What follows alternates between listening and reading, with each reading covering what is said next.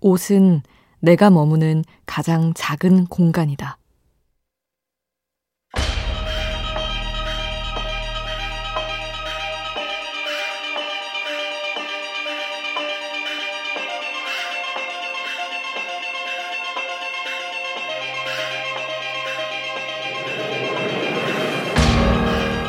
어느 책에서는 말한다. 옷은 나를 온전히 담고 있는 작은 공간이며 내 몸과 정신은 날마다 옷 안에서 하루를 같이 산다고. 집에 돌아와 벗어던진 옷가지를 보면 서글퍼질 때가 있다. 하루를 견뎌낸 나 같아서, 결국엔 지쳐 쓰러진 나 같아서 안쓰러울 때가 있다. 그렇게 우리는 옷을 세탁하면서 힘들었던 오늘까지 함께 지원한다.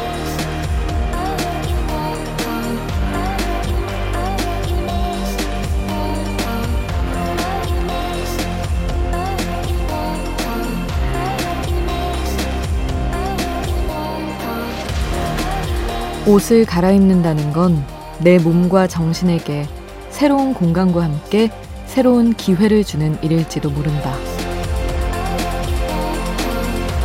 우연한 하루 김수지입니다.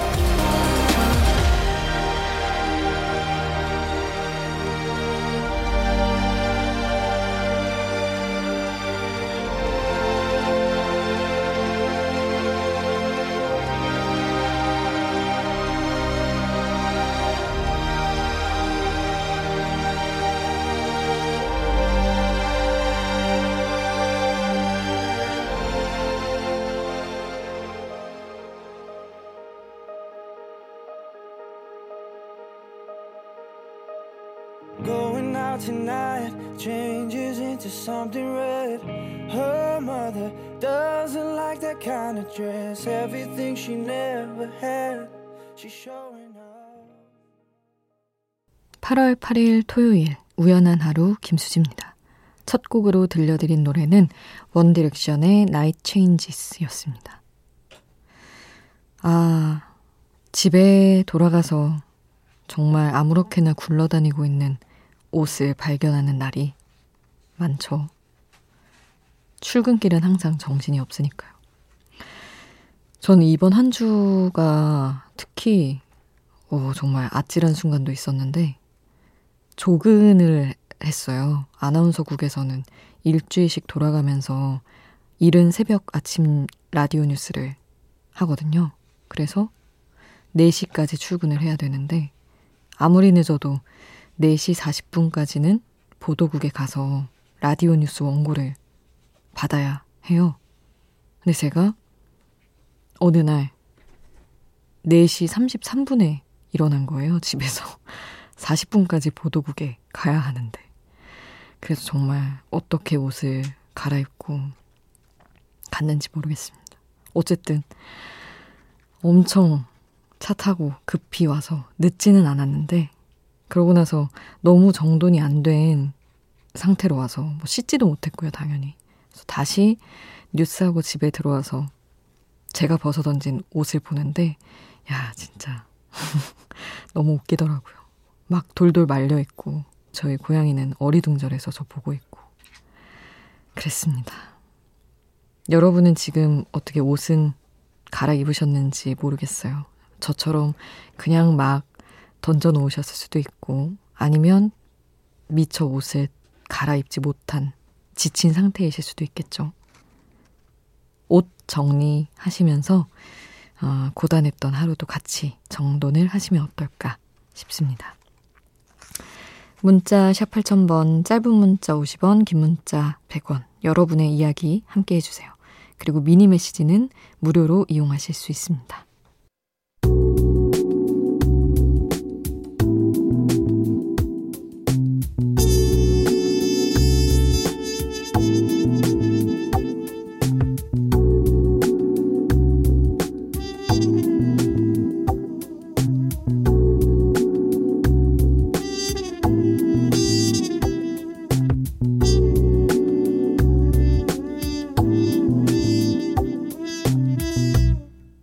빛난 하루 김수지입니다.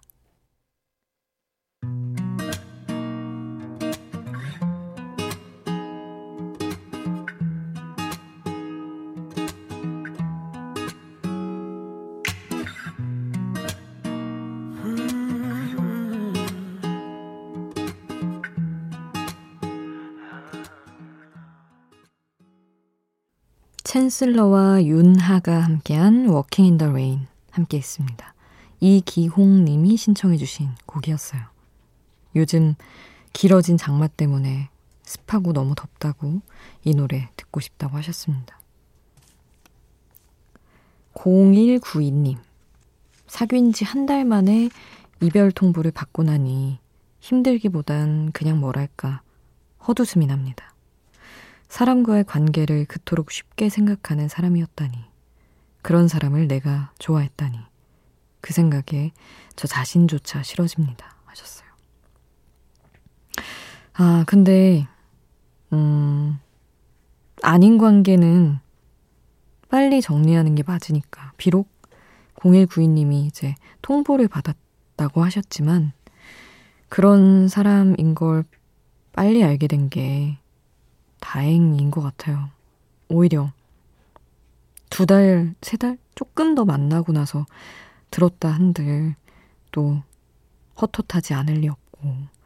그래서 스스로를 싫어하신다기보다는 누군가 이건 도와준 거다. 빨리 벗어날 수 있게. 저는 진짜 그렇게 생각합니다. 어떤 관계가 빨리 끝날 땐 그럴 만한 이유가 있는 거더라고요. 7233님은 지금 남자친구랑 드라이브 중인데 남자친구가 기분이 별로인가 봐요. 말로는 아니라는데 옆에서 눈치 보여서 무슨 말도 못하고 언니 라디오 들으면서 가는 길이에요. 어떻게 하면 좋을까요? 무엇을 하면 좋을까요? 하셨는데, 아, 너무 상황이 그려지네요. 정말. 왜 아니라고 하는 걸까요? 다 티가 나는데. 아, 그래서 지금 기분 상한 거 맞잖아. 이러다가 또 싸움이 되잖아요, 결국엔. 내가 그렇게 해서 서로 약간 화를 내다가 그 기분 안 좋은 그 부분을 터뜨리는 게 맞는 건지 아니면 그냥 두는 게 맞는 건지 저도 늘 헷갈립니다. 남자분들은 도대체 물론 이게 일반화할 수는 없죠. 여자 여자분들도 이럴 때가 있죠. 이럴 때는 어떻게 하고 아니 어떻게 해주길 바라고 이렇게 있는 걸까요? 저는 제가 그럴 때는 저는 물론 너무 다 말해버려서 문제이지만 기분이 별로일 때는 얘기를 하고 싶긴 한데 다른 분들은 어떤지 이야기 좀 듣고 싶습니다. 0129님. 저는 24시간 라디오와 살고 있는 40대 초 주부입니다. 6살 공주, 22개월 남자 같은 공주를 양육하고 있는 엄마지요. 사실 저에겐 라디오가 친구이자 엄마이자 언니이자 오빠예요 하셨는데 음 외로울 때마다 찾아오세요 0129님 유난히 이승환의 당부가 듣고 싶다고 하셨는데 이 곡을 0129님과 함께 듣겠습니다. 그리고 박정현의 미아까지 함께 할게요.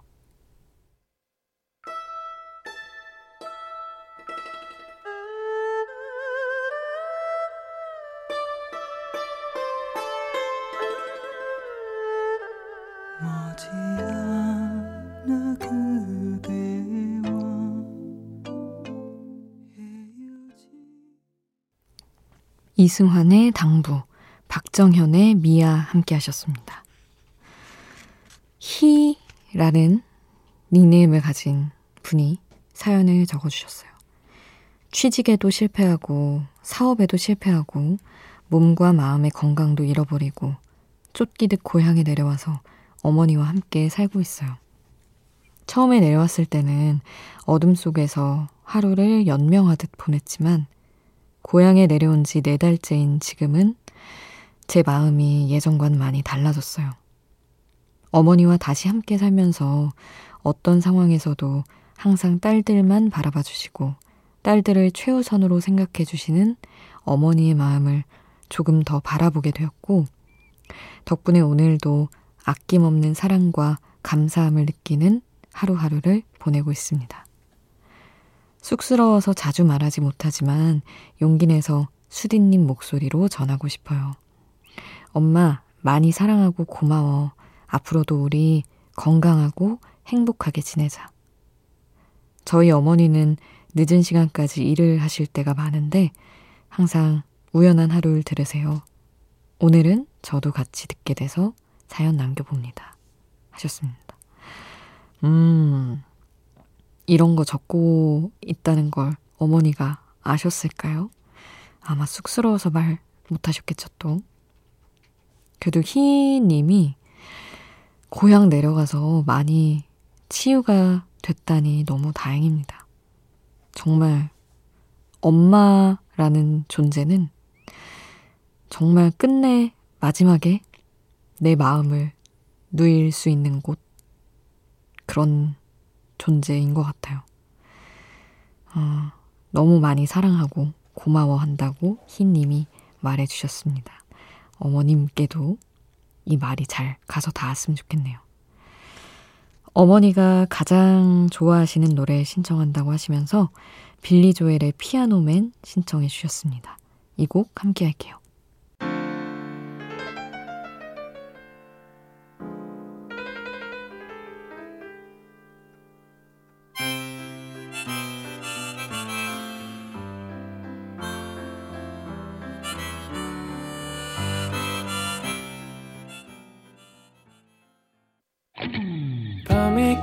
깊어지는데 생각도 똑같이 내 주위에 떨어지는 주울 수도 없이 잠시 들렸다 가도 돼.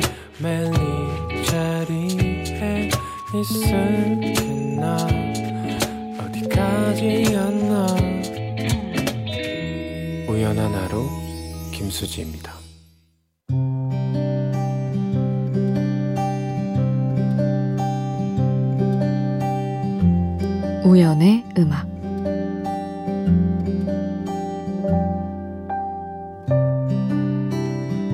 너의 꿈 그 크기 그대로 세상에 억눌려 작아지지 않기로 약속해.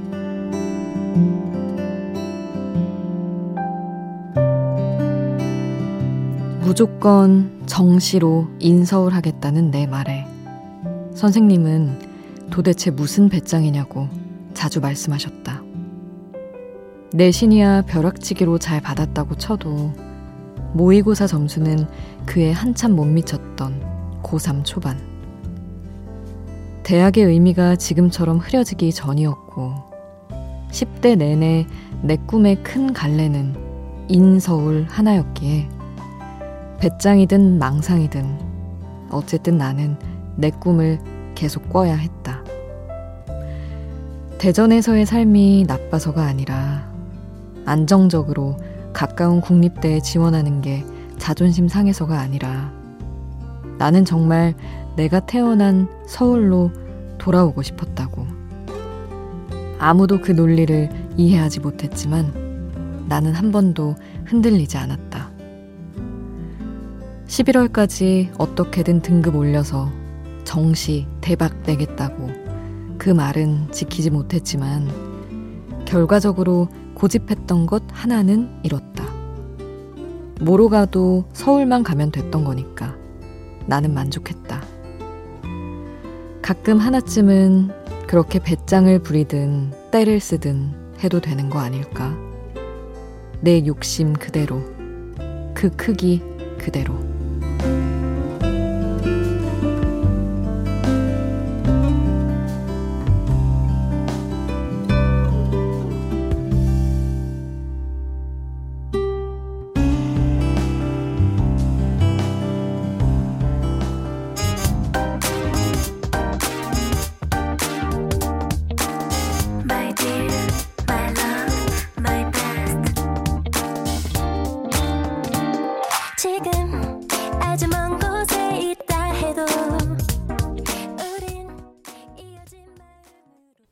레드벨벳의 My Dear 함께 하셨습니다.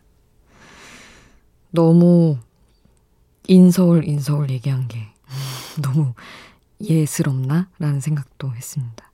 물론 지금도 다들 어쩌면 저 때보다 더 공부 열심히 하기도 하지만 한편으로는 요새 뭐 개인 크리에이터들 다 성공이 너무 뭐랄까 공부 잘해서 어떻게 좋은 대학 가서 좋은 직업을 얻는 게 성공이 아니라 너무 많은 길이 생겨서 요즘 학생들은 또 달리 생각한다고들 해서 대학의 의미가 아마 어, 지금은 그때보단 흐려졌을 수도 있다는 가정하에 이야기를 해봤습니다.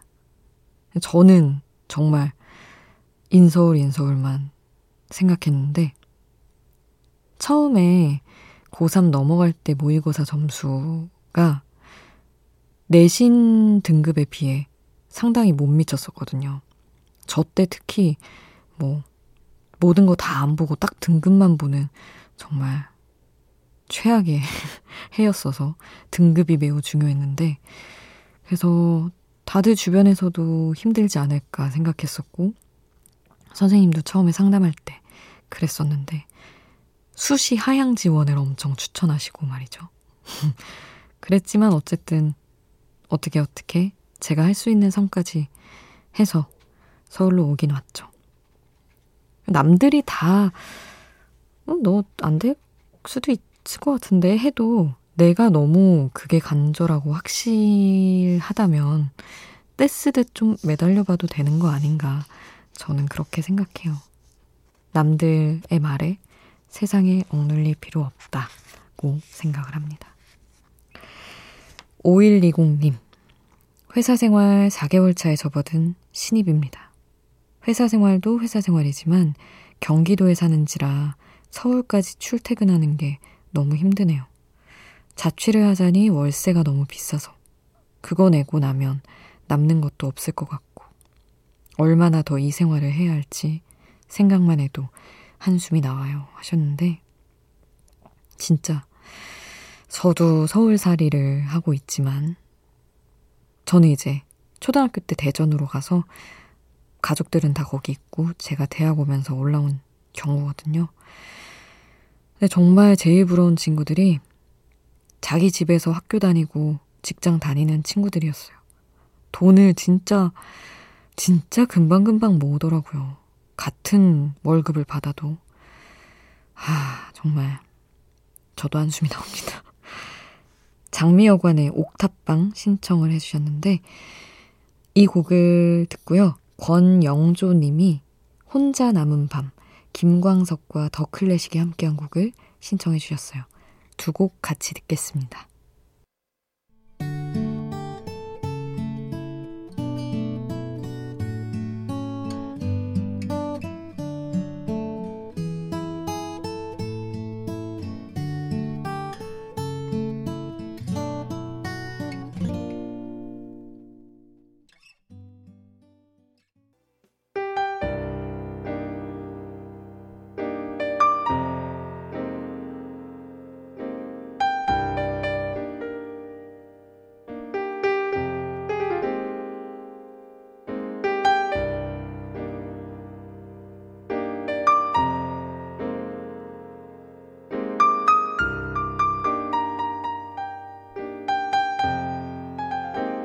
우연한 하루 김수지입니다.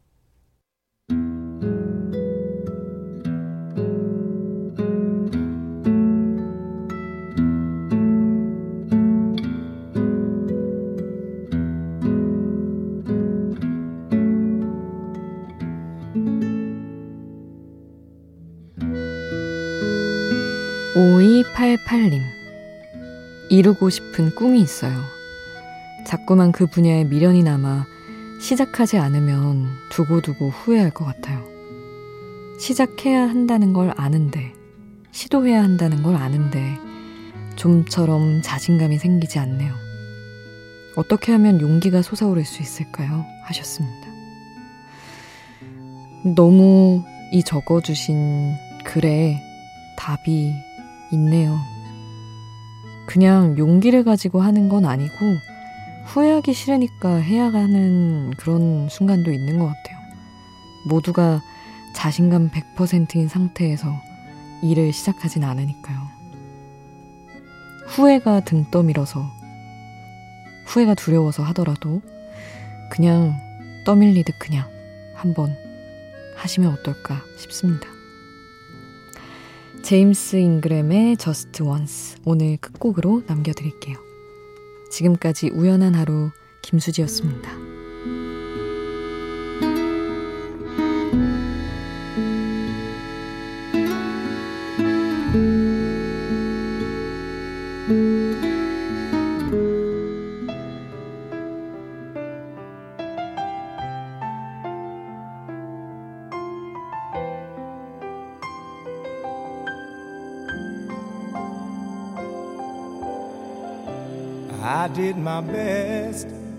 guess my best wasn't